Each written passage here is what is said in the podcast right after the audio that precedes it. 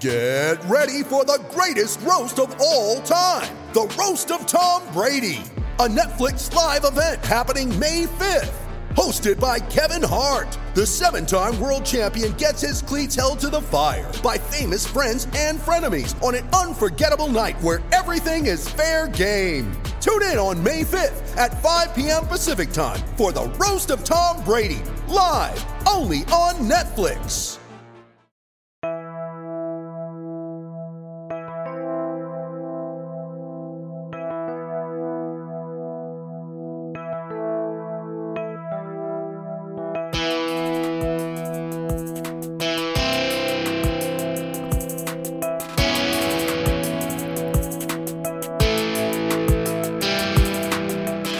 Welcome into Nuggets Numbers. I'm your host, Ryan Blackburn at NBA Blackburn on Twitter. It is Monday night as I'm in normal recording mode following an excellent win over the Dallas Mavericks. Final score, something to something. I don't, I don't really know. 117 113. Uh, Denver did a really nice job of recovering through a couple of moments of strife during this particular game. Uh, the beginning of the third quarter was pretty difficult, culminating in an, an ejection of Jamal Murray. Uh, but Michael Porter Jr. was really the storyline of this game, coming off the bench, 28 minutes, 30 points, 8 rebounds, 10 of 18 from the field, 6 of 10 from 3. He was letting it fly tonight. Was a plus 10 in a in a 4-point win. Looked really really good. So, we're going to talk about the game. We're going to do a general recap in the first segment. Second segment, I'll dive more deeply into the Michael Porter Jr. discussion. And then third segment, we'll talk about the PJ Dozier injury and some general expectations for how things are going to look going forward. Uh, looking forward to talking all about it. But first, let's get into the game.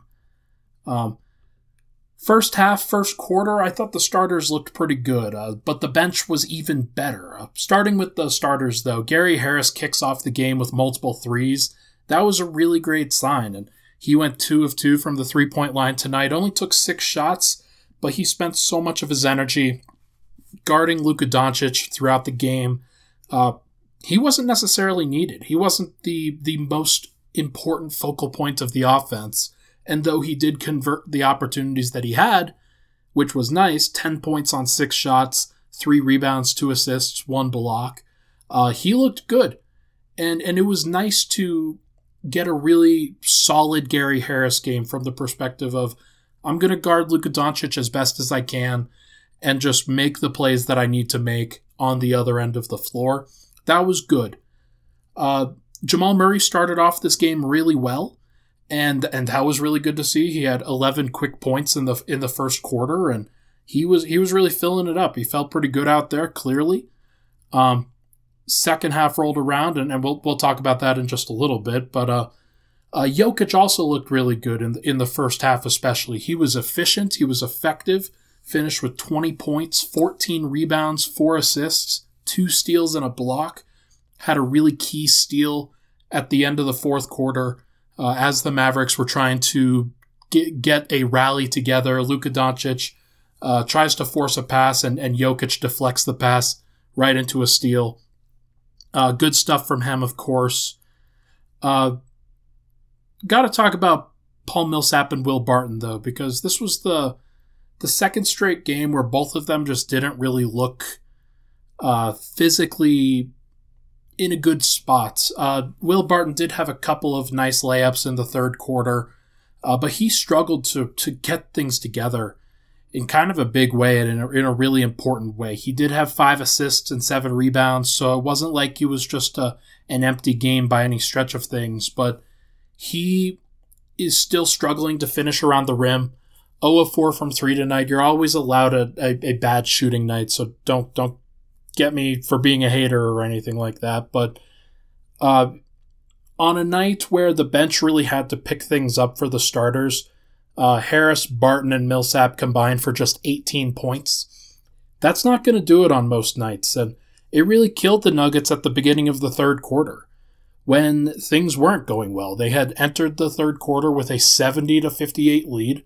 Uh, the bench had done a really nice job of, of giving them some some leeway and it, it was really too bad to see that lead disintegrate. Uh, it was it was all parties involved. It wasn't like it was just those three, but the Nuggets clearly need other weaponry out there that's a little bit more reliable from a game to game basis.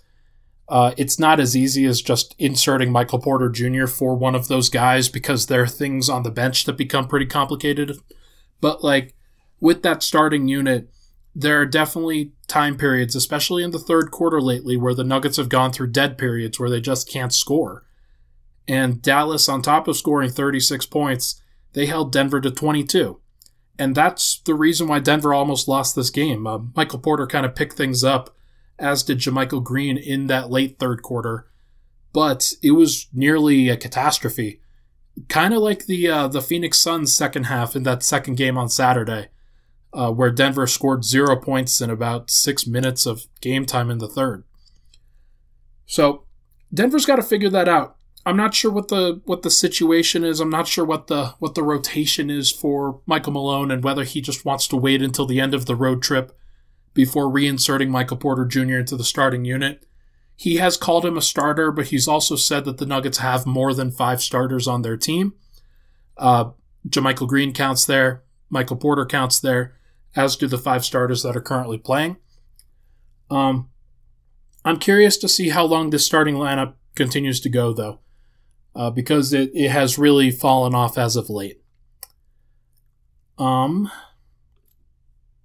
PJ Dozier got injured in the middle of the second quarter.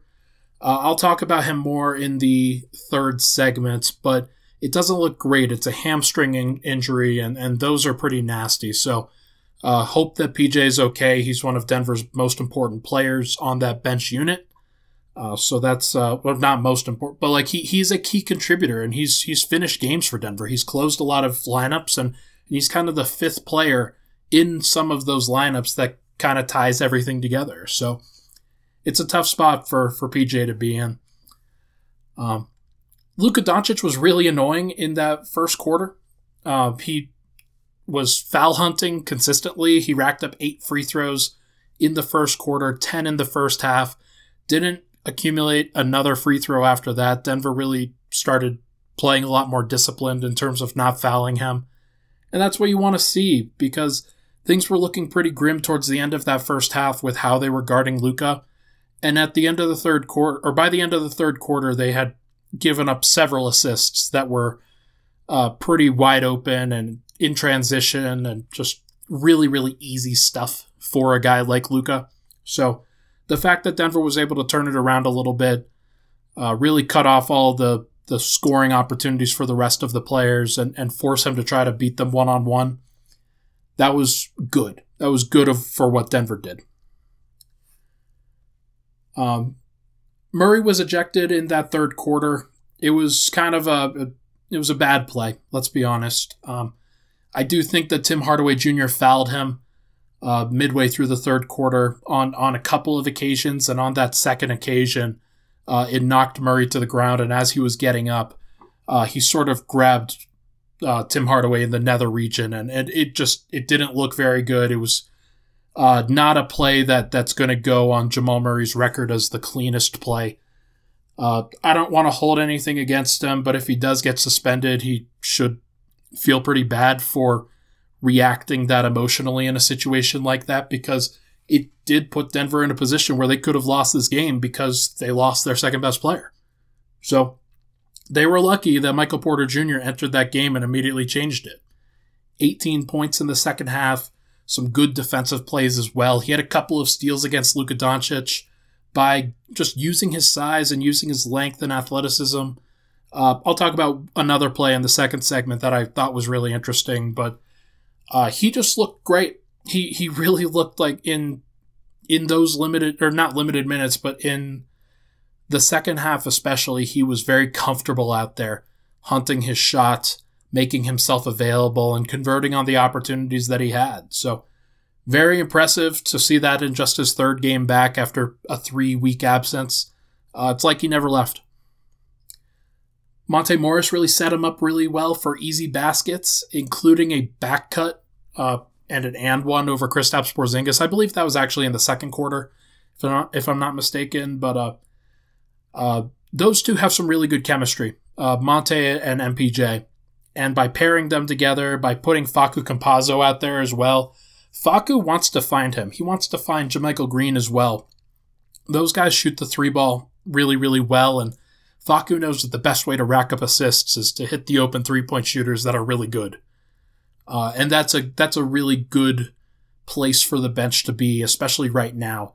That if JaMychal Green is going to be the five, if Michael Porter is going to be the four with that bench group, uh, then having Facu Campazzo and Monte Morris setting them up is a good place to be. Uh, when PJ was injured, it was questioned. I, I, I was kind of thinking who is going to come into the game and thought that there was a chance that RJ Hampton would be the guy because neither Harris, Barton, nor Millsap were really playing that well, or really Harris or Barton. Uh, and uh, Murray was already ejected. So RJ Hampton gets into the game in that fourth quarter, and, and you're thinking, okay, this is a really interesting opportunity for him because Luka Doncic j- did just go out of the game. Had Luka been in there, I think he would have hunted the rookie a little bit more.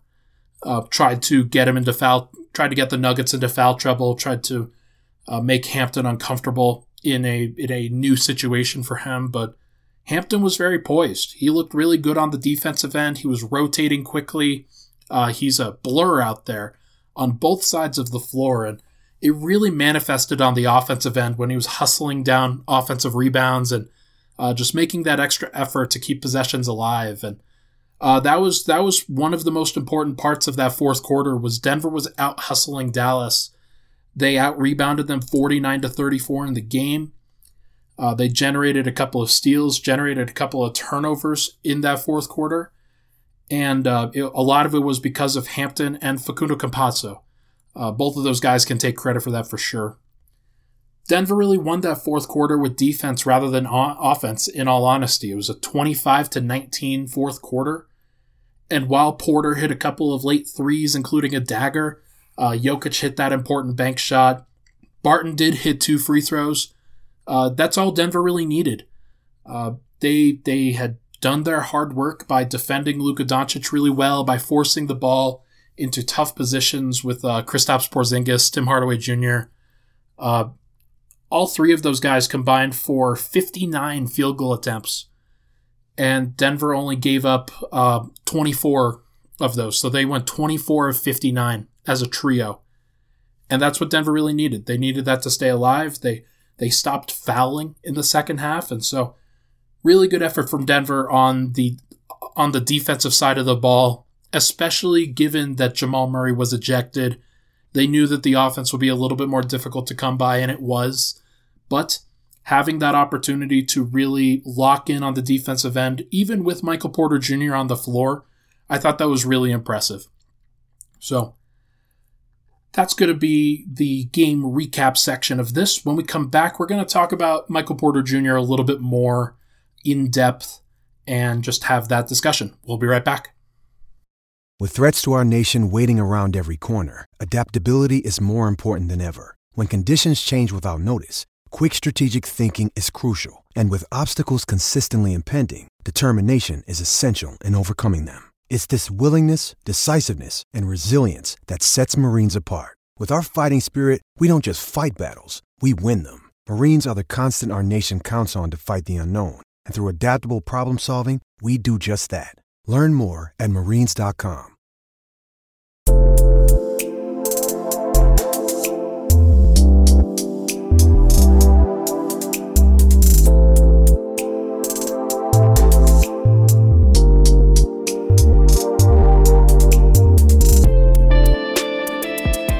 we're back. Nuggets numbers. Ryan Blackburn here.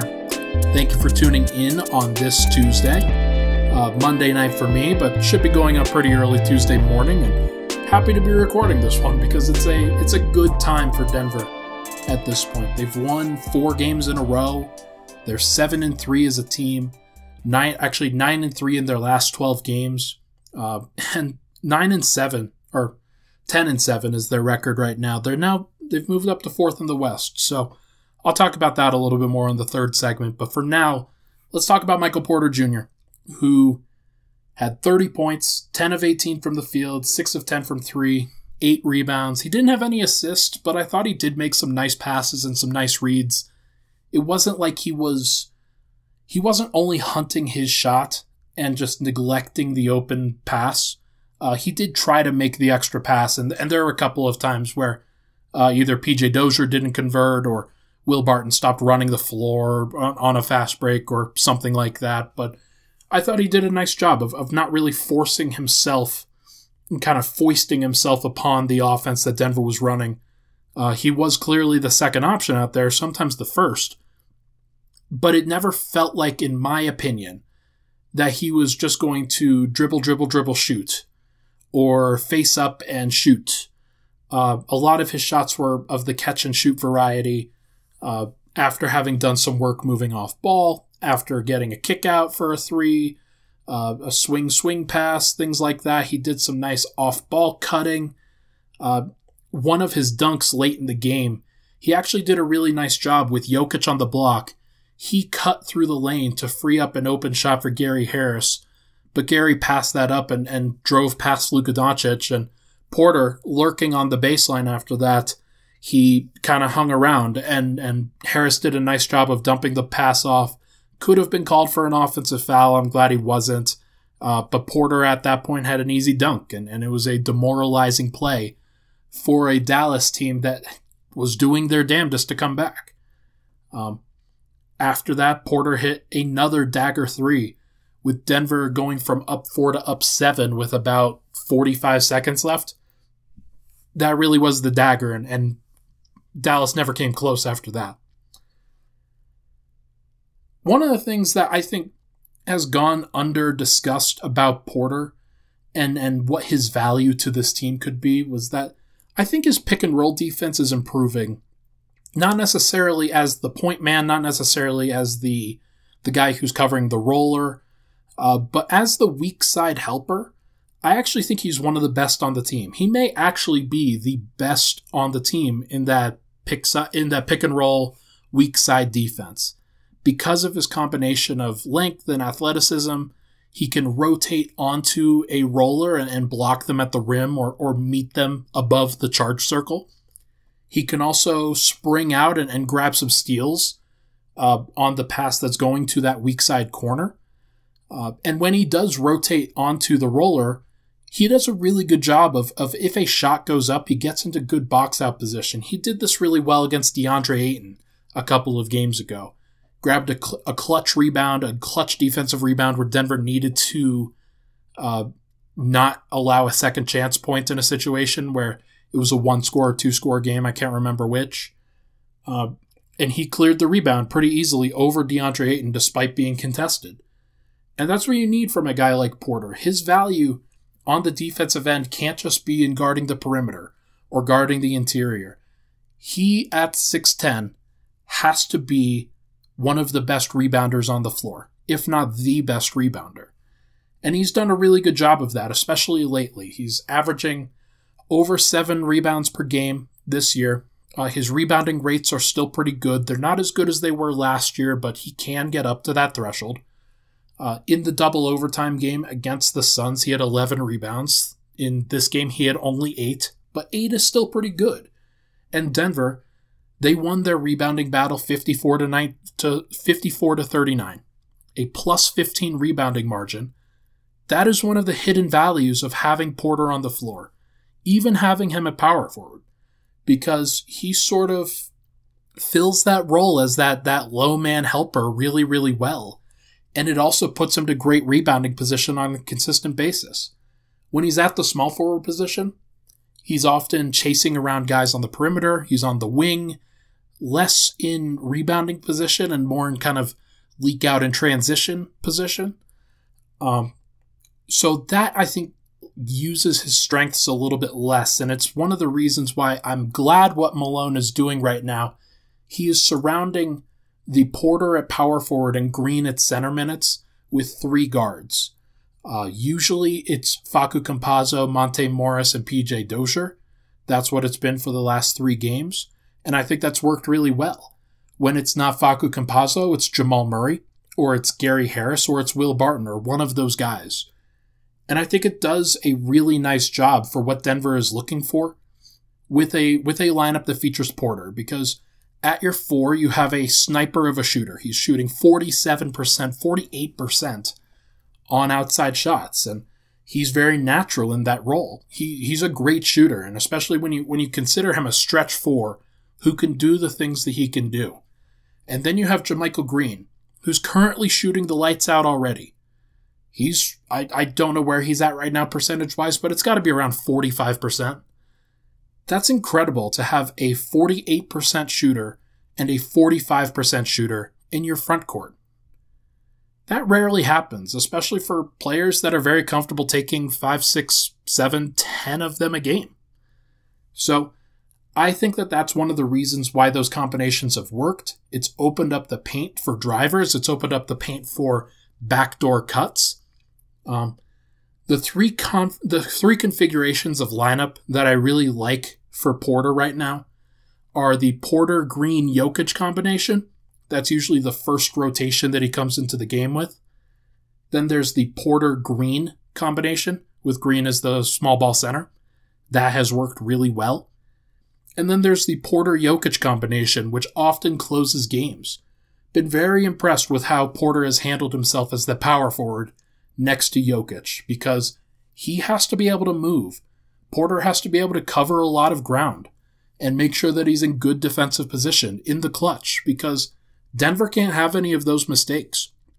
They need a guy like Porter who can be athletic on the low side.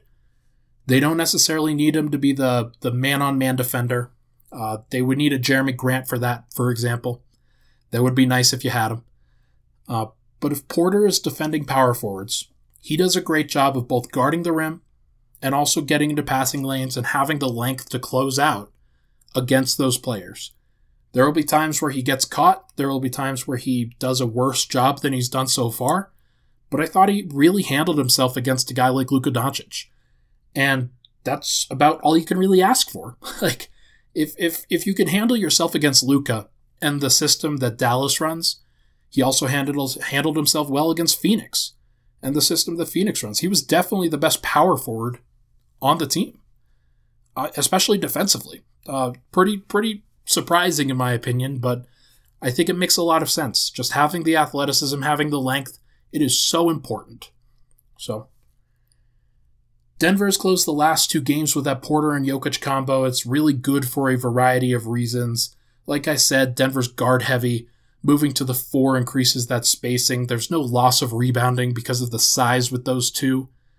Um, I think that he should start though, and it's tough because you're kind of doing that with him as the small forward.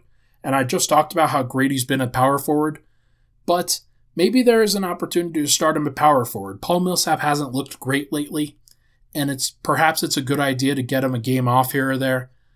Uh, it may not be a good long term solution though, and so it's hard to do everything because every wherever you move Porter, there's going to be concerns. If you move him in for Will Barton, then he then Porter is playing the three next to Paul Millsap at the four and Jokic at the five. Not a lot of mobility in that front court, and that could be a concern. If you put him at the four next to uh, Harris and Barton, that's probably Denver's best group but where does Millsap go? Is he a bench four? Is he a bench five? Do Millsap and Green play together on the second unit? I don't know. If you move him in for Harris, Denver loses a lot of their perimeter defense, and you still have that problem with Porter and Millsap playing next to Jokic, which I don't like that combination at all. So you could also move JaMychal Green into the starting lineup, which I think is going to be Denver's best group, think that Murray, Harris, Porter, Green, and Jokic is probably Denver's best starting lineup right now. But what does that do to the bench? Then you've got Facu Campazzo, Monte Morris, Will Barton, Paul Millsap, Isaiah Hartenstein. That's not great. That's not a really good looking unit. I would be really concerned if I were Denver in that situation. And one of the things that Denver has really benefited from from having Porter in that bench unit was they're they're never going to really struggle to score. In in addition, you'd be removing JaMychal Green from that bench unit, who has been unbelievably helpful. So I think it's hard to it's harder to make this decision than people realize. It's harder to make this decision than people are giving Michael Malone credit for. So I'm okay with him being patient. I'm okay with him trying to figure this out. Uh, especially given how well the team is doing right now. They've they've won four in a row. They've won nine of their last twelve. Uh, Porter has really established himself with that bench unit. He's going to close games anyway. Like I think that's pretty clear. I do think that the most important priority hasn't changed. The Nuggets are still working for the long term. They shouldn't be selling themselves out for the short term, in my opinion, just to increase wins. They have to figure out how to navigate this because it's it's a pretty difficult situation, but it has to happen. Murray, Porter, and Jokic have to play together. They have to maximize that time if they can. So I hope they can find out a good solution. Maybe the solution isn't on the roster right now because they haven't made a trade. Maybe there are some opportunities for them to make a trade at the deadline, which is around the, the start of the second half of the year, and then that's when they make the transition. Maybe they don't wait that long. I tend to think that they're not going to wait that long. I think the Porter is going to make his way into the starting lineup sooner rather than later. I just can't really tell you when it's going to be. Uh, tonight, Morris, Harris, Barton, Porter, and Jokic closed. I think that that's a great combination. You just insert Jamal Murray into one of those guard spots, in for one of Morris, Harris, and Barton, and you're doing pretty well. I like the idea of Murray, Porter, and Jokic surrounded by Monte Morris and Gary Harris because those guys are going to be really solid within their role and play solid defense. I'm a little bit worried about Barton at this point, but he can still come back they can still figure it out. Um, I do think that they're going to change their starting lineup at some point. Um, I just couldn't honestly tell you when. So, either way, let's take another break. When we come back, we're going to talk about the PJ Dozier injury, what that means for Denver, and then finishing off this road trip strong and some reasonable expectations. We'll be right back.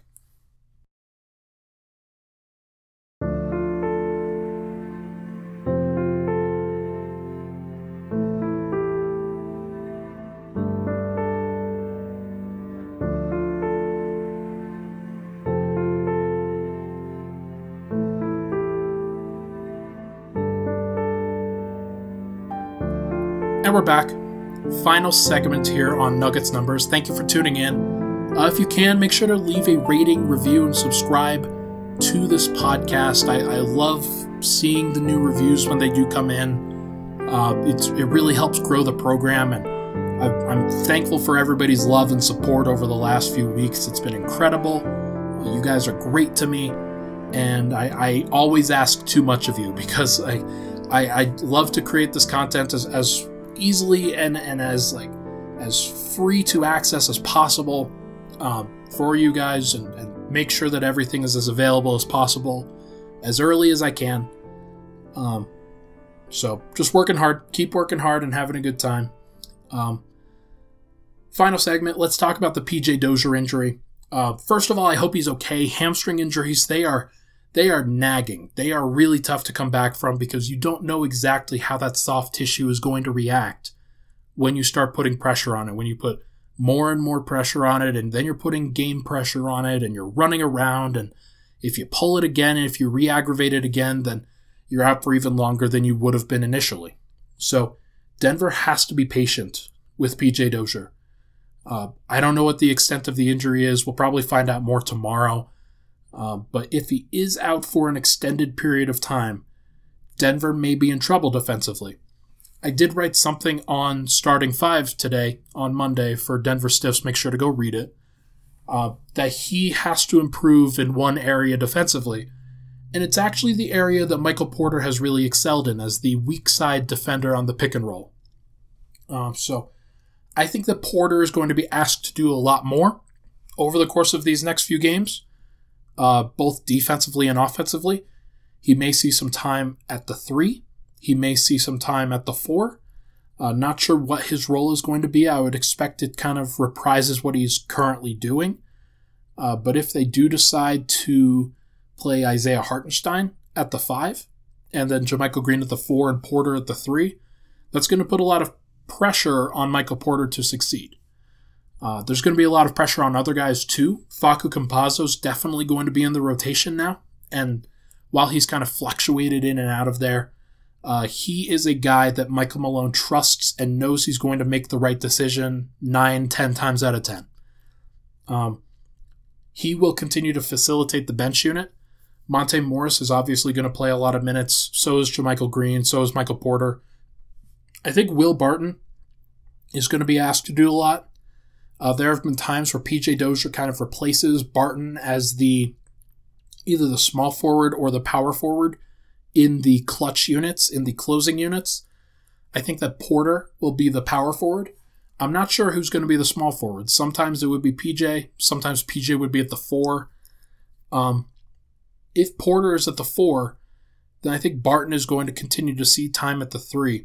And he's going to be asked to do a lot. He's going to be asked to try to figure this thing out uh, because he has struggled finishing at the rim all season. And there's clearly something ailing him. I don't know what it is. I don't want to speculate. I, it could be his current injury. It could be just that he's losing some steam. I don't know. I, I hope that he continues to improve because Denver needs a wing to really step up.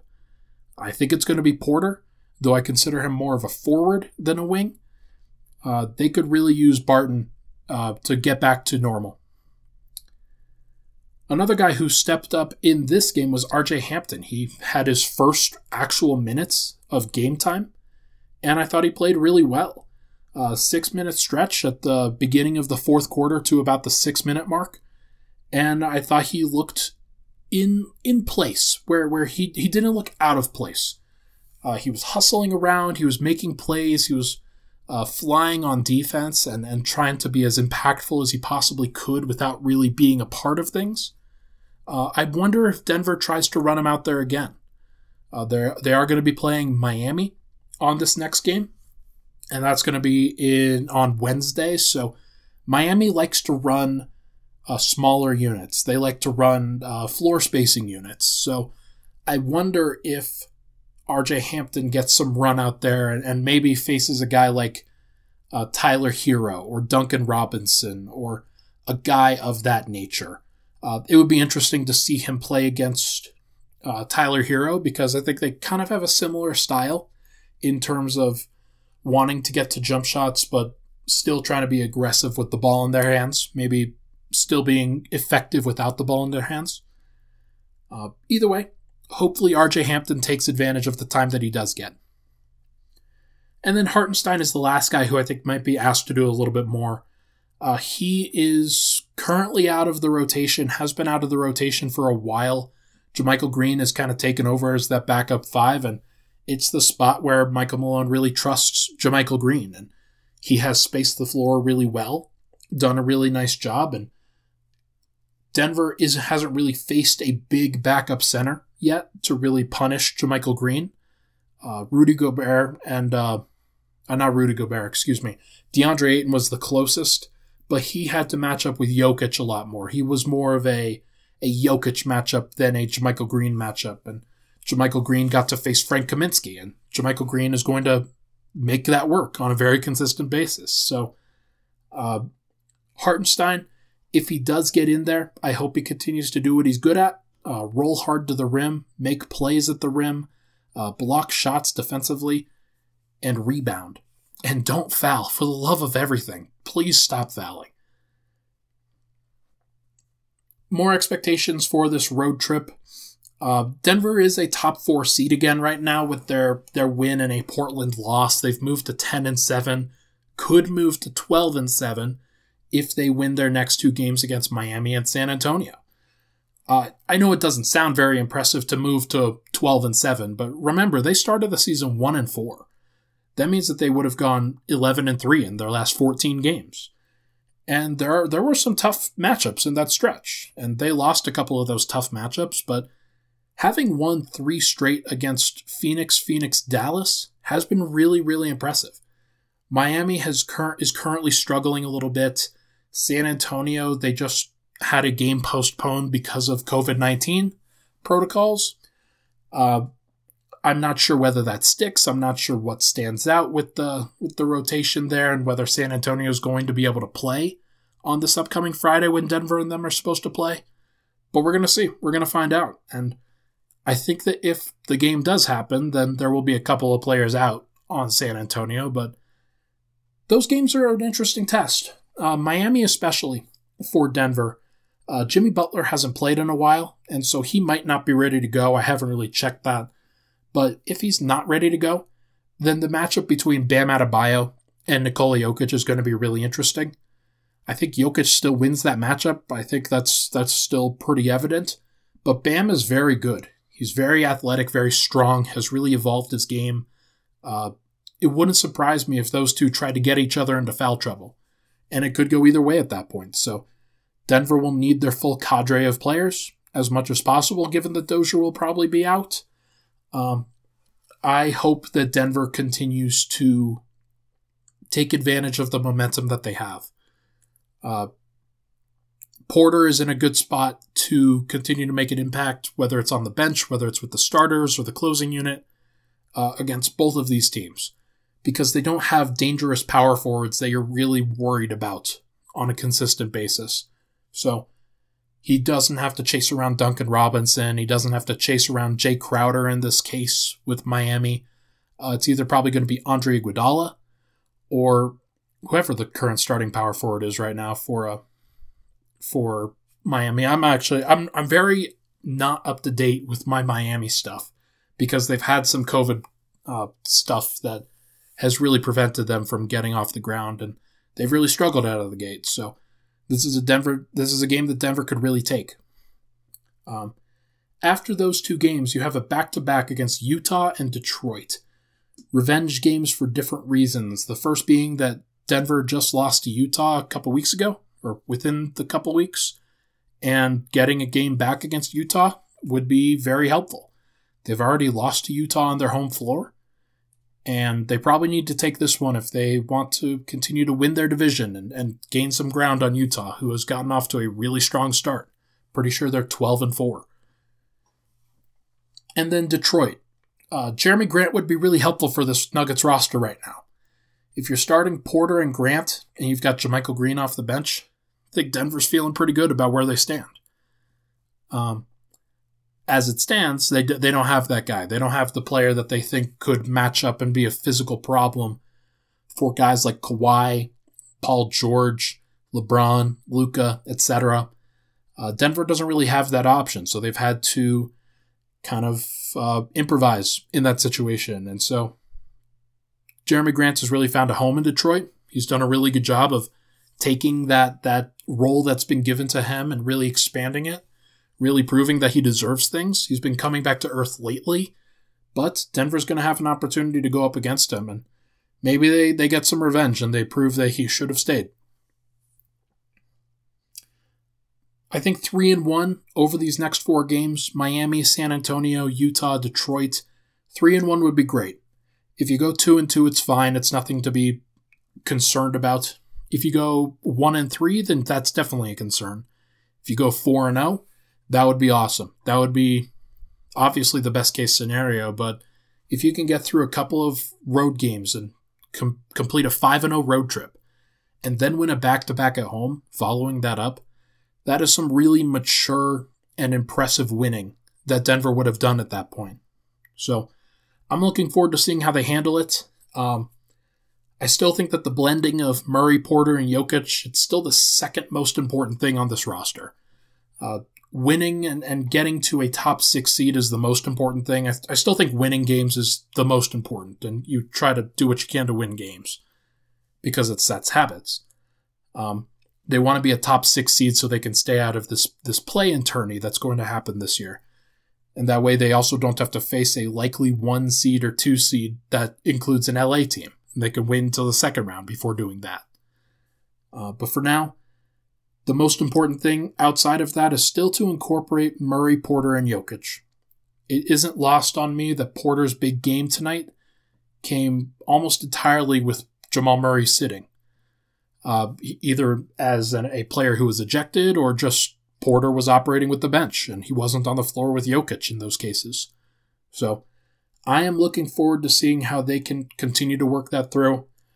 Uh, the next four games will go a long way in kind of testing all three of those guys. But if they can score together, if they can find a way to blend their games and and really work through those issues, I think this is going to be a really rewarding stretch of time for this Denver Nuggets franchise.